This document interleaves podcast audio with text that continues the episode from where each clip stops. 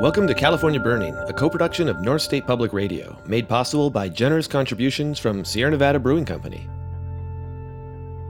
This is the third episode in a five part series looking into the issues around wildfire that we've been experiencing in California and the West in general.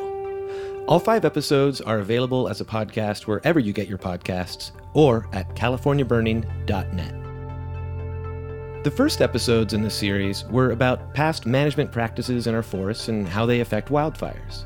We also learned that the Native Americans had maintained these forests for thousands of years with prescribed fire. Then, during the period of western expansion, first large tracts of old growth forests were cut. Then, the use of fire was eliminated from forest management with nothing in its place to maintain them.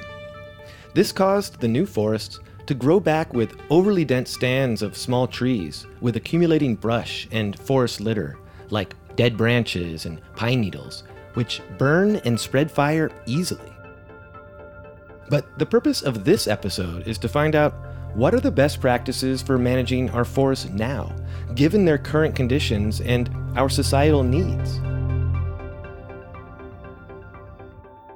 The very topic of maintaining our forests is a difficult one. It seems to put the environment in which we live against the economy, which keeps our society functioning.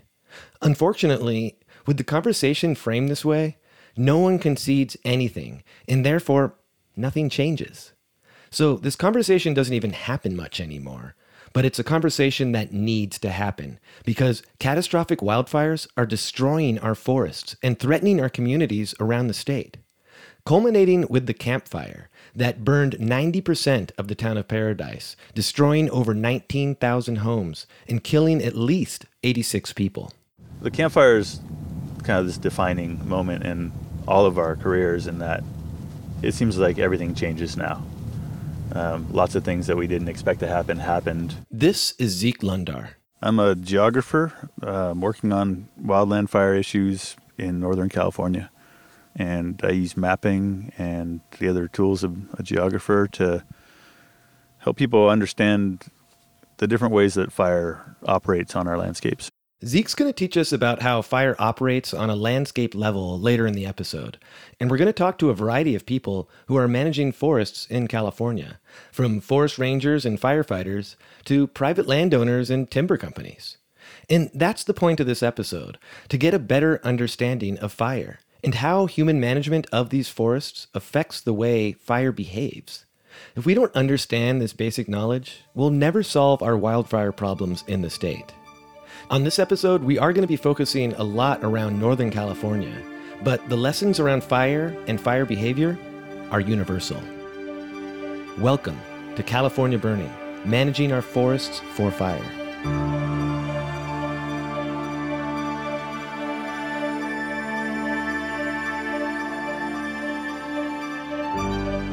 So, yeah, managing forests in a state with 40 million people will be tricky.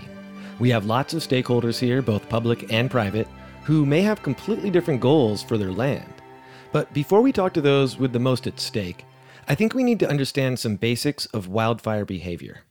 Let's go to Humboldt State University in Arcata, California, which has a highly regarded forestry school.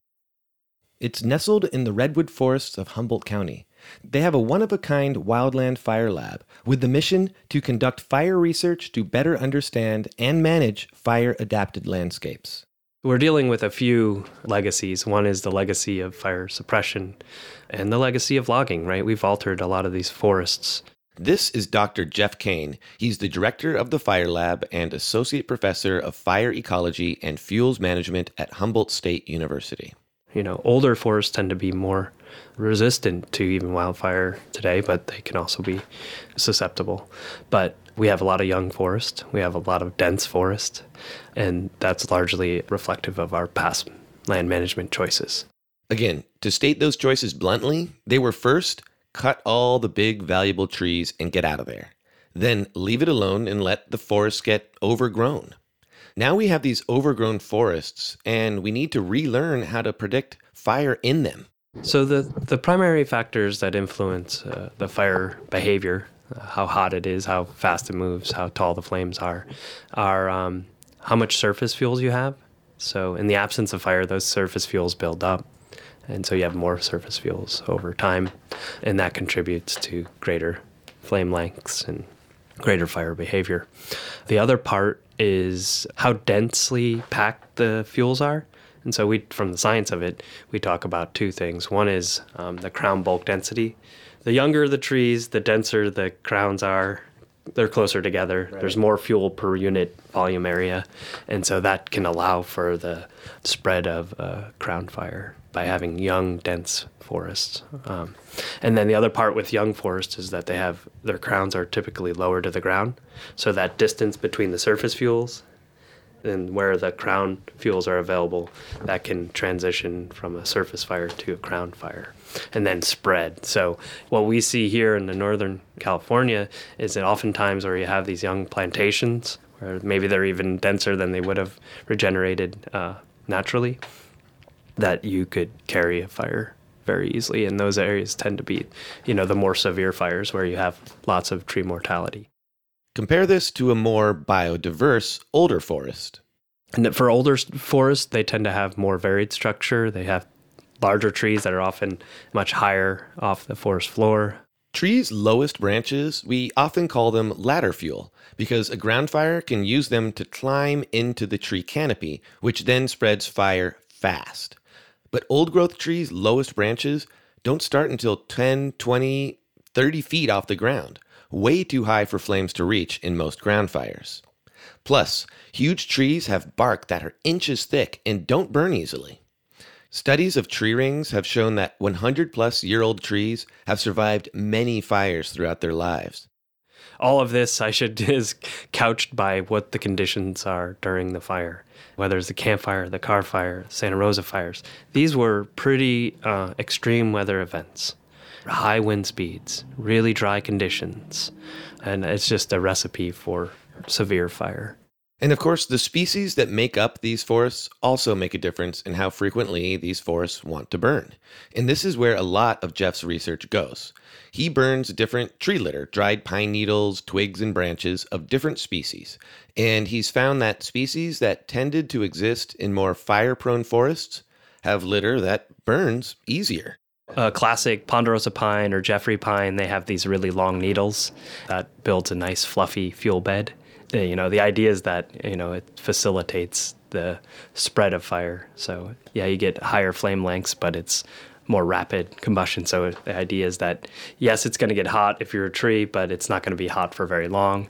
And these species often tend to have really thick bark and so they can withstand. Uh, other species like um, an example would be like lodgepole pine which tends to have shorter needles, more compacted fuel beds, doesn't burn very well as a surface fire, and they tend to historically had lower frequency, less common fire, maybe every 30 to 100 years, and they have very thin bark.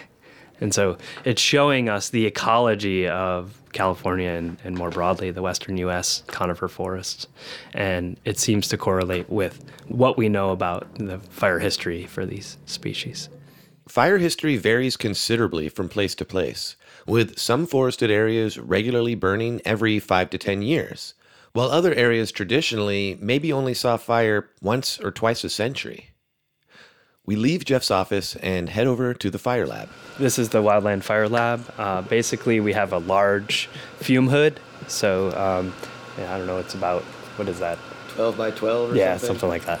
Yeah. 12 by 12. And then we have a stainless steel table where we can put fuels on. And then uh, the fume has a draw so we can burn things and have the smoke be, you know, removed. I mean, you like literally put some material on there and yeah, that, you want to see it? Yeah, yeah, yeah. yeah. Great. Burn some stuff. What are these huge uh, refrigerator looking things. Yeah, so these are drying ovens. So often, you know, we want to, re- you know, remove some of the moisture before burning. Oh, cool. So that dries fuels. It also can tell us how much fuels is out in the woods. So typically, you'll collect it out in the field, um, bring it back, dry it, and then weigh it, and then that's the amount of fuels you have in a given area. What something we call fuel loading. Uh, so right here, I have uh, ponderosa pine needles. We got a whole grocery bag full of them here. Basically, what we see is the really long needles allow the needles to kind of get hung up on each other, and then that promotes greater um, airflow through the fuel bed, and so that's what's going to contribute to pretty uh, high flame lengths. And the other part of that is a lot of conifer species, pine species have terpenes. These are chemical compounds that are highly volatile, adding to the flammability of these fuels. And then let me grab a.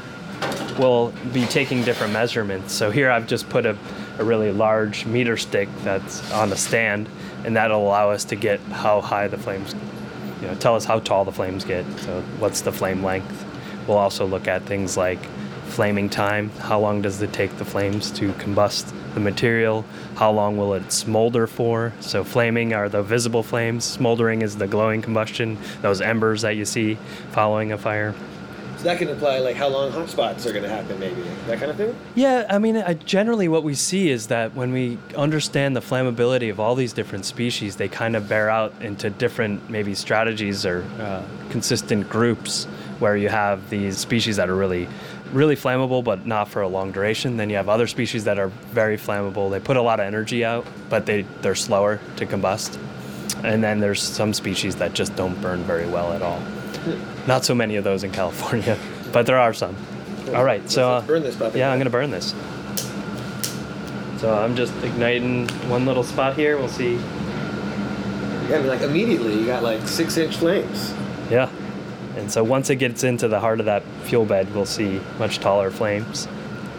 Another thing we'll measure after uh, combustion is, is gone through is how much mass is left. So how much consumption of that fuel did we get? So, Okay. you know. But research in a controlled study cannot prepare you for the day when you face a wildfire head on. Once I got home and I got out of my car and parked, I could hear propane tanks in the Paradise and Magalia area just exploding. And it just sounded what I would envision a war would sound like. It was just, you would just hear boom. And then a few minutes later, boom. And you could hear that coming over the ridge line. We're going to take a quick break and we'll return to learn more about fire behavior outside of the classroom. California Burning, the podcast and radio series, is supported by Sierra Nevada Brewing Company. One of the reasons why we asked Sierra Nevada to sponsor the series was their commitment to have a zero waste facility. They have heat, water, and CO2 recovery systems throughout their operation. They treat their wastewater, use water use reduction systems, and they have one of the largest privately owned solar arrays in the entire country. They were given the Green Business of the Year award for these efforts from the Environmental Protection Agency in 2010. Sierra Nevada Brewing Company, family owned, operated, and argued over since 1980. Welcome back to California Burning. I'm Matt Fiddler. On this episode, we're talking forest and wildfire management. When you think of who's tending our forests, if anyone, maybe you think of timber companies, forest rangers, or the Bureau of Land Management. But much of our forested lands are owned by individuals and families living on that land. And I'm not talking about dense towns with subdivisions like the town of Paradise that burnt in the Camp Fire, but sparsely populated communities with houses nestled into the mountains and canyons, surrounded by acres of wilderness. Like the old Gold Rush era community just a dozen miles up Butte Creek Canyon towards Paradise from Chico, with the unfortunate name of Helltown.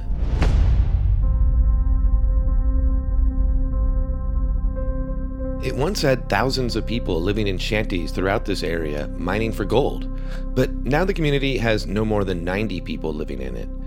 Down the road, just a couple miles, is Centerville, which is little more than an old historic schoolhouse and museum which contains its pioneer history. My mom and dad live in Helltown, where I was raised. My sister lives by the Steel Bridge, which is on Centerville, and my other sister lives about halfway down. This is Dharma LaRocca. When the Camp Fire started on November 8th and the entire area was evacuated, including Helltown, many of the people Dharma knew who lived up the canyon gathered at his house in Chico. Now we're talking about four or five o'clock. Everyone's there. I got a, my block is full. The smoke is thick. And they're getting rumors about what might be happening up the canyon. So Dharma, his brother-in-law Jason, and a good friend Jeb, Uh, my name is Jeb Sisk. they decide they're going to drive up the other side of the canyon from where the fire is burning and look down to see if they can see if their houses are on fire. We jump in the, my brother-in-law Jason's truck. We're like, we're gonna go investigate. The city streets in Chico, near Paradise, are chaotic. It's just mayhem. There's sirens, lights everywhere, thick smoke. We're gonna go shoot up the Highway 32. We took a bunch of back roads, but we started with Old 32 to avoid the CHP roadblocks. And we'll go all the way down to where you hit, it's called Center Gap Road. We turn the truck off. It's something that I'll never forget in my entire life. It's the canyon's on fire.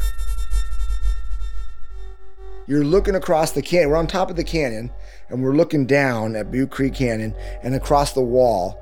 You know, the where it's coming off Paradise, and, and you just see red shooting down. It looks like lava flow.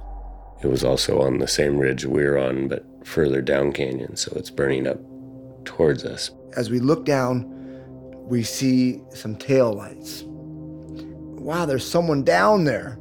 I thought it was our, our uh, Uncle Billy. And then Jason goes, No, no, that's that's our buddy. Who would rather be called Sam for this story. He's an off duty firefighter who also grew up in the canyon with Jeb, Dharma, and Jason. Grew up in the canyon with them, so kind of guys I looked up to, and I've known them for as long as I can remember. Sam returned to his home in the early afternoon right after he heard the fire was spreading, so he could check on his home and maybe protect it kind of when I came into Butte Creek Canyon, it was like a ghost town in there. And once I got home and I got out of my car and parked, I could hear propane tanks in the Paradise and Magalia area just exploding. And it just sounded what I would envision. I've never been to war, but what I would envision would, a war would sound like. It was just, you would just hear boom. And then a few minutes later, boom. And a few minutes later, boom. And you could hear that coming over the ridge line into Butte Creek Canyon. That's, that was the echoing and uh, I went up to my house and made sure that we had everything, you know, things off of the porch. Then at that point was when I kind of started looking around and I made the decision, obviously, that I was going to do everything I could for my house and my loved ones and, and the people that I grew up with. It was a bit later that evening when he gets a phone call from his buddy Jason, who says he's up Center Gap Road and can see him at the bottom of the canyon. And he's like, Yeah, I see your headlights. Jason asked me, he said, Should we come down? And I was like, yeah, if you want to, I could use some help. Um, but I remember looking up to Center Gap and he was like, Yeah, I think we can make it down Center Gap. And I remember looking up and I was like, Center Gap's on fire. I don't think you can. Center Gap Road is like, it's on the side of a cliff. Visually, it, it skirts right down the canyon wall. Myself, I was reluctant at first, but um, we realized it could be done. Jason goes, Jump in the truck. Jeb and I were like, we, Is that what we're doing? And We all looked at each other. And uh, at this point, Center Gap Road is on fire. Roll the windows up. So we drove through a couple flames um, to get down in there. And Sam was relieved that they not only made it down Center Gap Road, but that they were there to help. And yeah, I mean, just having some boys that, you know, know the area. I mean, it made me feel real confident, real, you know, and just made me feel we're in this together and we're going to do, you know, what, what we can Sam gave them some basic fire safety instructions, and they immediately started working on saving a home that was in the fire's path. And Jason's like, I'm gonna go to my house. He, my brother-in-law lives right there. He's, I'll be right back with some shovels and my excavator. An excavator has that big mechanical shovel arm that can dig ditches and knock things over, and it can travel on all sorts of terrain on its heavy duty tracks. Meanwhile, Dharma, Jeb, and Sam are knocking down fences trying to save his neighbors' homes. At that point, we save those three homes by cutting the fence down. We drive across the steel bridge, and the fire is blazing on the other side. Here comes my brother in law with the excavator, and across the bridge is another home. At this point, they have Jason's ATV as well, and they're going to save their community of Helltown. There's four of us, break up in a couple groups and uh, we had this line we the centerville road up to the cemetery and we, we we figure we can hold and keep an eye on about two miles. They felt safe doing this not just because of the knowledge from sam but they grew up there. They knew this place. If anything ever happened to us we're going to run down we're all going to meet at the at the steel bridge and jump in the water if we have to. Meanwhile the fire was coming down the canyon walls from the south, from Paradise, closing in on the Centerville Historic Schoolhouse and Museum. It was flying down. You could just hear it cracking and burning coming down to the Centerville School. And my brother in law, Jason, goes, Watch my back. I'm like, what are you doing? And he, and he drove around this little dirt road and he went around the schoolhouse and the museum and started taking the excavator and digging a trench and kind of cutting a, a, path as the flames are coming down the hill, like, you know, maybe four four feet wide. He's taking the excavator and he's kind of like golfing and just knocking things out of its way. And I'm yelling at him, you got to get out of there, you're done, man. And he turns around, and right as he turns around, he blows a track on the excavator. He blows a track on the excavator, the fire hits the track, burnt rubber's blown. He's limping out of there. You know, like the machine was shipwrecked at the Centerville schoolhouse for about a month and a half after this fire. But the fire line worked. The trench or the swath that he cut was enough to divert it around both sides of the school. So it burnt around the museum all the way to the road, and it came around the other side and burnt. And my brother-in-law saved the schoolhouse, and then he blew a track, and the, the, the excavator was done for the night. They kept putting out spot fires, digging up vegetation, and creating fuel breaks throughout most of the night, taking refuge in one of their homes for a quick rest, and were relieved when firefighters finally made it up to them the next morning. But the work they did saved the homes in Helltown, including the Historic Museum and Schoolhouse. Dharma, Jeb, Jason, and Sam are now known as the Helltown Hotshots, an honorary title given to them by the community that they helped save. Maybe it was reckless to do what these guys did go back into the fire. But the more I learned about how fire works, and considering Sam was a trained firefighter, it didn't seem as crazy. Because fire is physics, and it can often be predicted if you consider all the factors involved. But most of us don't really understand those factors. This is why I met up with Hugh Scanlon, who recently retired as a battalion chief for CAL FIRE, California's Wildland Fire Department. He drove me through a dense redwood forest on the northern coast of California, and suddenly the forest clears and there's a large opening. So, this area is uh, Prairie Creek State Park and we've just entered Boyes Prairie. And this is an area that was prescribed burned just this last year, and uh, we'll get out and take a look. All right. Hugh and I walk to Boyes Prairie, which is regularly maintained with fire. This area gets burned about every three, three to four years. Um, that's one of the main ways that uh, this prairie gets maintained. A highway cuts through the prairie, a campground on the far side of it backs right up to the edge of the redwood forest that surrounds us. But burning this prairie, if done correctly, doesn't threaten these things that we want to survive the burn. Redwood is extremely resilient and resistive to fire. It survives fire quite well. Uh, Douglas fir, older Douglas fir, survives fire quite well. There are some species that do not do very well in fire. White fir, uh, we've got uh, western hemlock, a number of species which are very uh, susceptible to fire, especially in their in their younger age classes. Those species are now doing pretty well, and what we've got is we've got forests that are just thick with uh, young material that's basically ready to burn. look across over here. We walk through a wide variety of flowers and grasses. Little streams are hidden by an abundance of freshly growing plant life. But without regular fire, this prairie wouldn't exist at all. It, so, prescribed burning uh, an area like this, this is about 100 acres in this block. In order to burn this site, basically they have to put together their burn plan, figure out all of the resources they're going to need to be able to burn it, what kind of conditions they want to have to burn it so that they get uh, the right effects. In this area, we actually have a, a number of uh, threatened endangered species that they're concerned about here. Uh, this is very close to an area that has uh, marble murrelet nesting sites. So, when you can do the burn is constrained at some level to make sure that when you're burning, you're not going to adversely affect any nesting marble murrelets. Marble murrelets are done nesting generally by September 15th so that becomes like the magic day. Starting September 15th, you can actually go out and do a burn in this area. So when you finally have all these things lined up and the weather cooperates, you can schedule your burn day. What will happen is they will bring everybody together on site and they'll do a briefing. And they will assess the plan with all the control lines and figure out which way the wind is coming from. So if, in this case, if we have a north wind, something that's coming from the north and blowing to the south, if you were to light this at the north end, the fire would catch the wind and then start burning across this very quickly. And then you would go, oh my gosh, what am I going to do to stop this fire from crossing my control line down here and going and running off into the woods?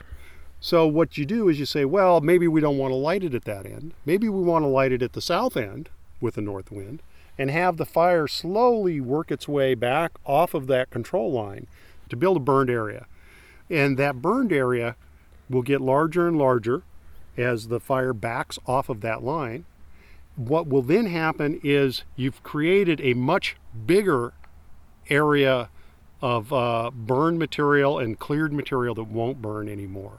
Which brings us to one of the first guidelines you'll learn in Firefighting 101, whether it's a controlled burn or a wildfire that you're fighting. When you're working in a, in a, in a fire area, if the flames are less than four feet in height, we usually consider that to be okay to be able to be there, say with a hand crew and tools, and be able to work on that. You know, so that so you're okay. So you're digging kind- you're digging up fuel at that you're point. digging You're up making fuel, and you can work pretty close to where the fire is. It's really important a lot of times to be able to be actually as close to that fire as you can, because one of the advantages we get with a lot of these fires, and you can see it here with this prescribed burn example. If we go over here uh, onto the ground, and if I'm working here, and say the fire jumps across this line and starts burning over here and starts burning real hot and flares up, all I have to do is step over here.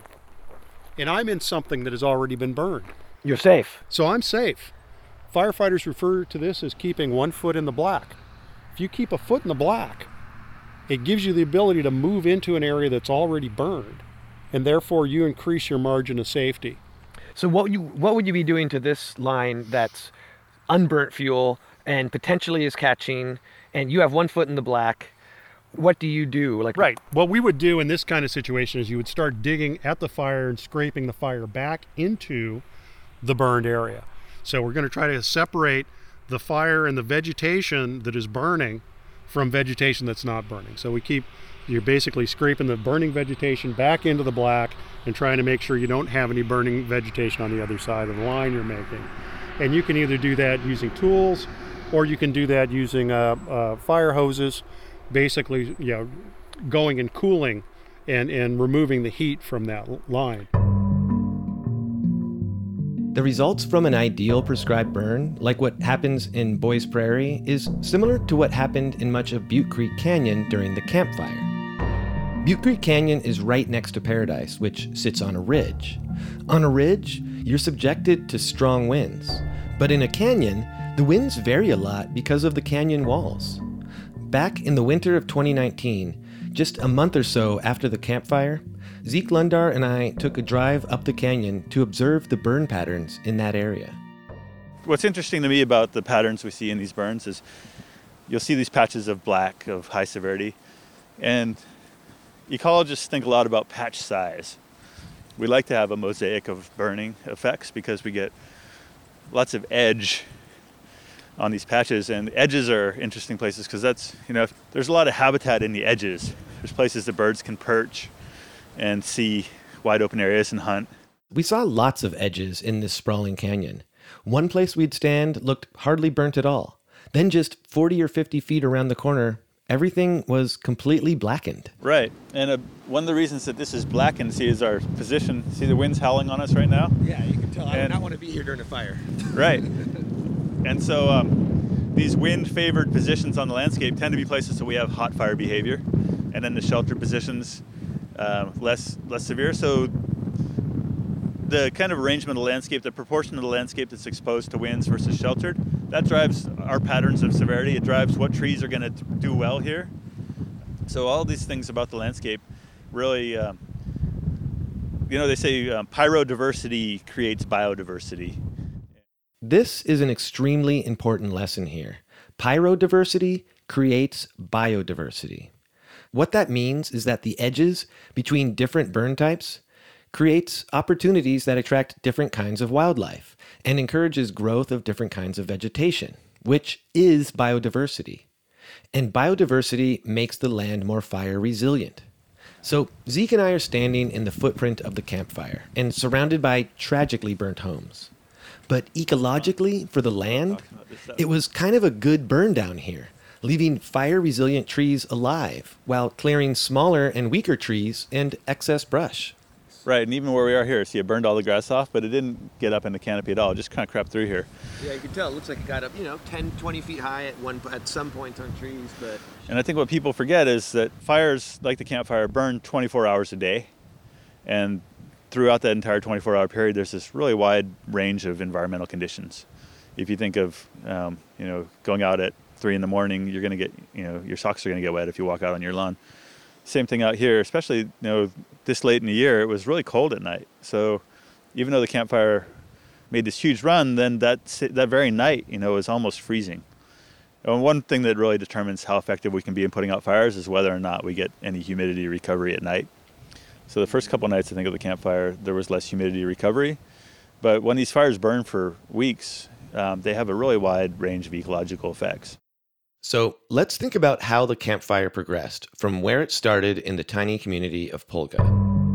After a power line malfunctioned and caused a bunch of sparks lighting the fire, the fire rushes across Concow, which hadn't recovered from previous fires, and the winds amplified from Jarbo Gap at the Feather River Canyon blew the fire directly into Paradise, which burnt house to house, tree to tree, embers flying up to a mile ahead of the fire wall, then down to the edge of Butte Creek Canyon.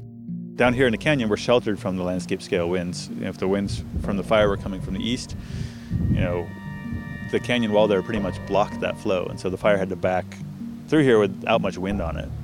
If you look at behind us, the upper slopes here burned hot because they were getting pushed with that same hot east wind that pushed the fire. But it's not just wind exposure that affects fire severity. Exposure to the sunlight also makes a difference because of the effects on vegetation. In these canyons where we've got these steep kind of side canyons, there's real distinct changes in vegetation from a north slope to a south facing slope. Um, the north slopes don't get as much light, so the trees grow upward. They put more energy into being tall to chase the kind of less available light. And on the south facing slopes, the trees have plenty of light, so they can put more energy into kind of growing bushy and low. And so when you have a fire, the north slopes are less likely to burn with a crown fire because the canopy is really tall and it's shady underneath and it's cooler and moister. Fire severity is also affected by the time of the year that the fire happens. Fires traditionally started from lightning strikes in the summer, not late fall like the Camp Fire did. Our typical summer weather is that we'll have a low pressure weather system move through, and then it'll be hot and dry for weeks, two or three weeks. Maybe there's no weather at all. You know, and that's when it gets to be, you know, 110 degrees and just this kind of continental scale high pressure parks over California and everything stays really stable. So what happens when we have a lightning storm that comes through and starts a bunch of fires is stable air causes smoke inversions, especially in our canyons. So big lightning storm will come through, it'll start thousands of fires. Within a couple days, the whole valley is smoked in. The canyons are smoked in. And then this high pressure just parks and these fires just smolder under that heavy smoke. And because the smoke layer gets thicker and thicker, our daytime average temperatures can come down, you know, 10 degrees. Just all the smoke blocking the sun.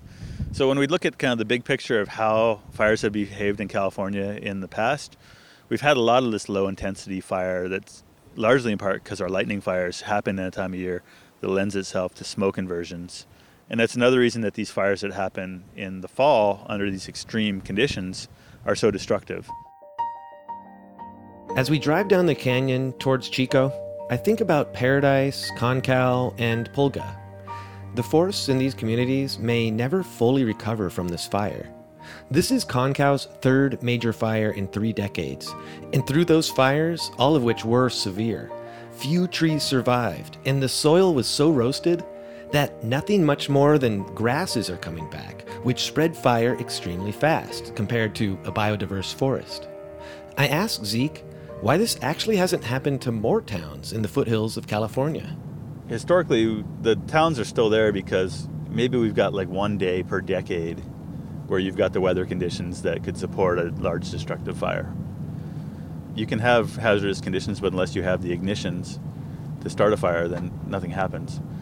But with these um, longer and longer fire seasons and these longer and longer dry periods, it just suddenly you go from maybe you had the conditions one day a decade to maybe now you have the conditions one day a year or two days a year.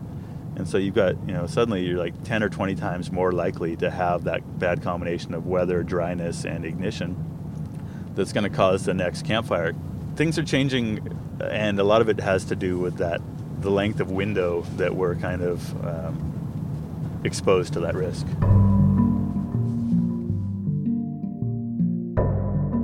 Zeke Lunder, pyrogeographer and friend of Butte Creek Canyon.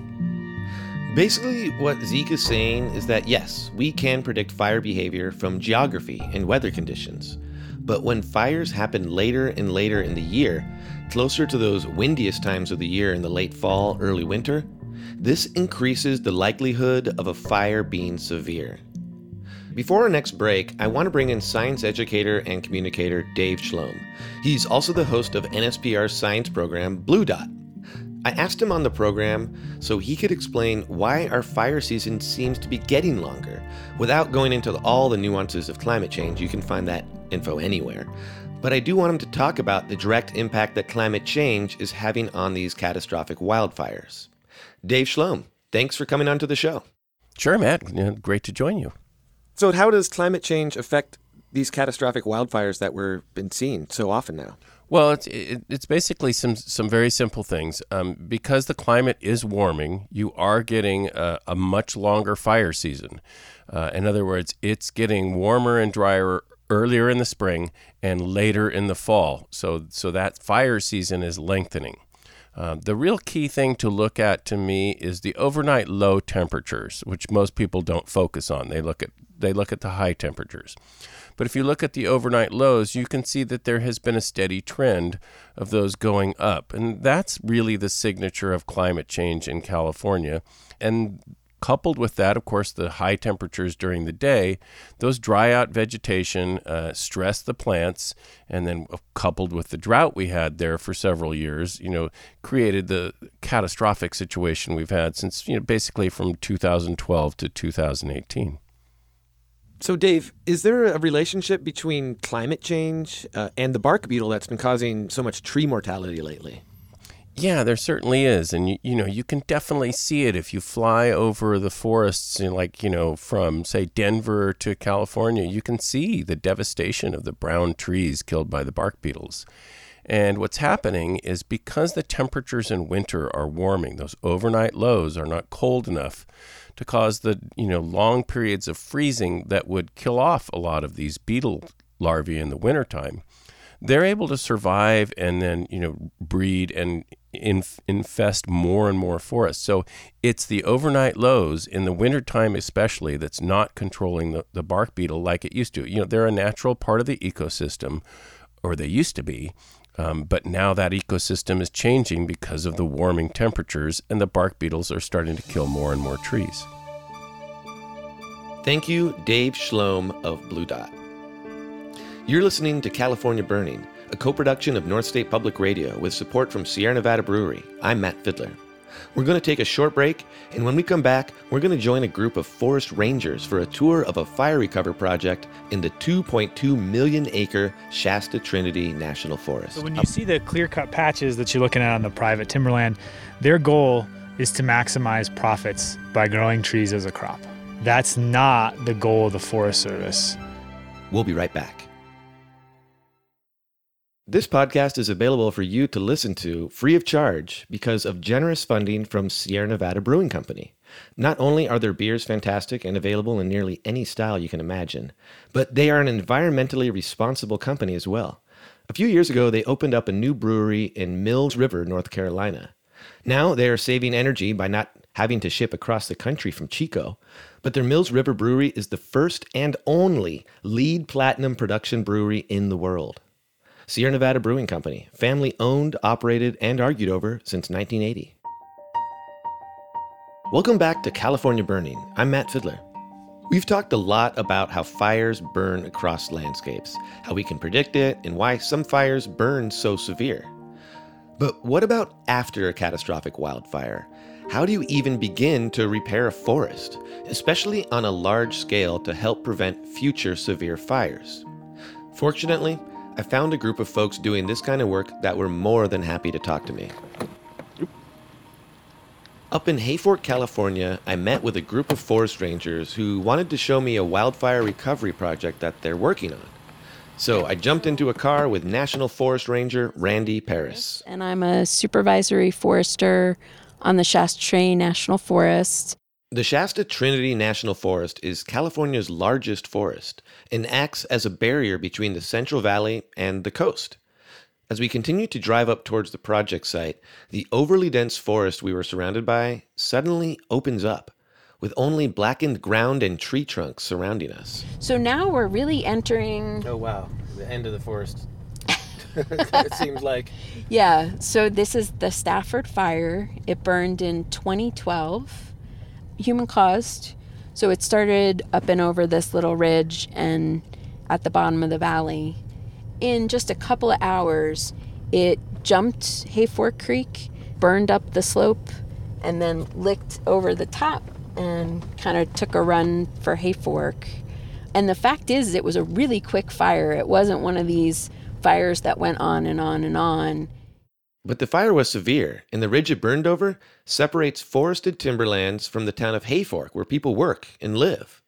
So, where this fire went over, could now actually be restored to act as a strategic fire line to protect Hayfork against future fires. We walk out on the ridge and meet up with the other rangers who agreed to show me around. Uh, my name is Dan Ostman. I am the fire management specialist for prescribed fire and fuels for the Shasta Trinity National Forest. I'm Carol Underhill. I'm the public affairs officer for the Shasta Trinity National Forest. I'm Kevin Osborne. I'm the fire ecologist for the Shasta Trinity National Forest. All five of us are standing on this strategic ridge, which, because the brush was cleared by the previous fire, is now acting as a natural fire break. But this break needs to be maintained so brush and bushes don't return, which can then spread the fire fast again. They eventually want healthy, fire resistant trees on this ridge, but what the Forest Service needs to do next is control soil erosion, making sure the road ridge top is stable and that the ground will support growing trees. Can be mulch, could be wood straw, directional felling of trees to act as the tree itself serves as a water bar. It intercepts and disperses water along the length of the bole if it's felled directionally across the slope. Um, hydro seeding with helicopters, where you put down uh, a wet mulch material to increase the growth and soil cover with grasses and the mulch itself. And then we also use uh, can use straw wattles where you put the, the netting wrapped straw bales along with stakes to hold it up. After erosion is dealt with, they plant new trees from seeds collected from a similar area. Establishing a healthy new stand of trees where there is no canopy anymore has a few phases. You know, initially you're trying to get the trees above the brush Grass and brush grow faster and taller than baby trees do and can take up all the water and block sunlight from reaching those baby trees, effectively killing them if you don't manage the competing vegetation. And then you kind of get into a stage where you're really more worried about what's the overall fuel condition across that young stand. Because young, small trees can catch fire easily in the drier months. And if all the trees are the same size, no older, bigger trees in between them, if one catches fire, they will likely all catch fire. And then you get to the point where maybe the trees are competing with each other, but you can kind of see across the, sh- the road how these small trees are very closely spaced and they don't really have room to grow. So then we'll go in and thin out the trees. Basically, when replanting a tree stand, the Forest Service goal is to get to the point where they don't have to use their own resources to maintain it because their resources are limited. So they partner with a timber company who can then thin some smaller trees and harvest some larger ones and sell the wood to subsidize their work, which is a totally different strategy than how a private timber company might manage their lands. On private timberlands, some of which you can actually see from the ridge we're standing on, you can't help but notice the 15 to 20 acre clearcut scars scattered about.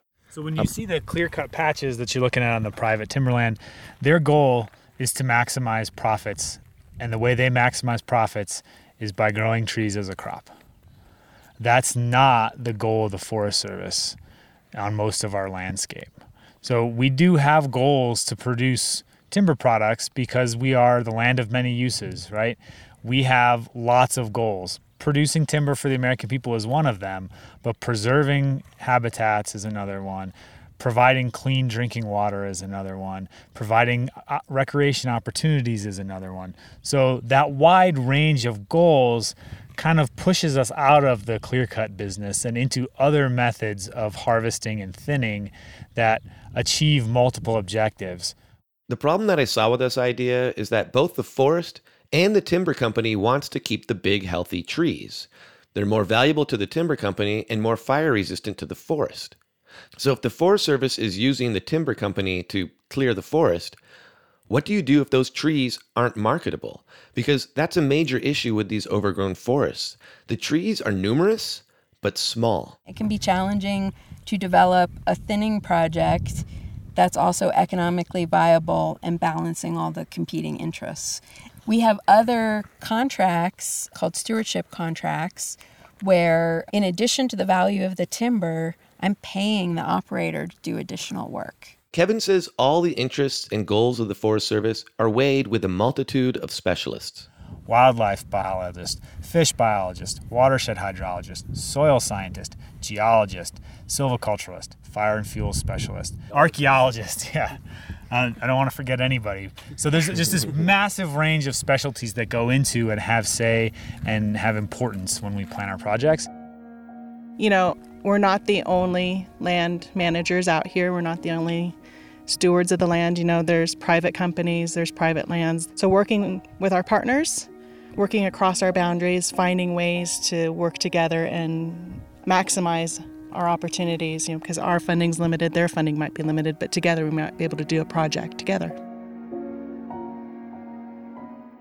Thank you, Carol Underhill, Dan Osterman, Kevin Osborne, and Randy Paris for the day they spent with me, driving me to different sites and answering all my questions.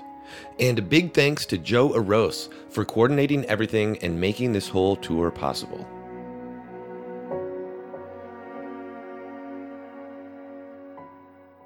The next stop is to the east, to timberlands owned by Michigan California Timber Company, a tract of land on a small mountain called Black Butte, just north of Redding. Chris Chase manages these lands for both lumber production, but also fire resilience. You can't stop every fire, you can't prevent every fire, but uh, but we can certainly take steps to help mitigate the the impact uh, of those fires. Hey, Pedro. He takes me to a site where they are mechanically thinning small and unhealthy trees in the stand to provide more room for others to grow bigger and healthier. And you can see how that's just that bud is not healthy, and you see a lot of these tips are are dead, and I can see that one's just got kind of a deformed look to it. And that's is this why this, does this have anything to do why the branches are a little scragglier, or is that? Yeah, that's this isn't a particularly healthy tree. Pedro's gonna whack that one. Yeah. oh, that one's going down. I stare, almost in awe, as this tractor with a huge mechanical arm and a saw blade end grabs a tree and cuts through it in one stroke. Then the tree gets placed in a neat little pile to minimize ground disturbance. We have pictures and a video of this on californiaburning.net.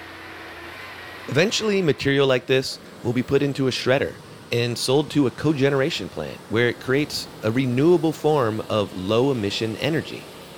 The shredder is buzzing loudly in the background. It's really low value residual material, small diameter, broken chunks, mostly limbs, needles, that kind of thing. So, uh, you know, we do have the option of just burning this on site, but then you're, you know, that's that's an open burn in an uncontrolled uh, environment. There's you know some risk associated with that. You know, it, it's putting smoke up into the atmosphere. This right here is a, a bear track. Chris and I spend the better part of the day walking around MCTC Timberlands talking about the severity of these problems. And I keep bringing up prescribed fires, but he doesn't think the forests are ready for fire in the areas that need maintenance the most. The fuel load is just too great, he says, so they won't be low level fires. First, they need thinning, then, possibly, fire can be used afterwards to help maintain them. And we've got to acknowledge that we've got to remove some of these medium and large sized trees that have value to cover the cost of the operation and make it self sustaining. And that may require some government investment as sort of seed money to get this going, but that's where we need to go if we're ever going to get ahead of this thing. And I'm just afraid if we rely solely on on grants and different government programs to try to fund these sort of one-offs, we're just not going to get there and, and we're going to wind up losing our, our forests. And this is happening on our watch. And you know, we're going to be judged by what we do in the next 10 or 20 years. And we just have to acknowledge that these forests cannot be maintained in a static condition. We got to get ahead of it. They need management in the absence of natural fires. So let's do what we need to do and invest in our forests for the future. Thank you, Chris Chase, for showing me around Michigan California Timber Company's Black Butte Tract.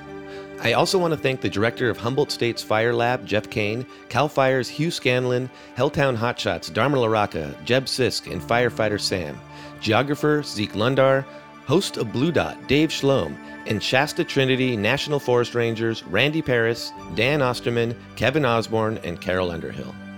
Tune into the next episode of California Burning when we explore the wildland urban interface where the forest fires meet towns and cities and how we can all learn to live better and safer in those places.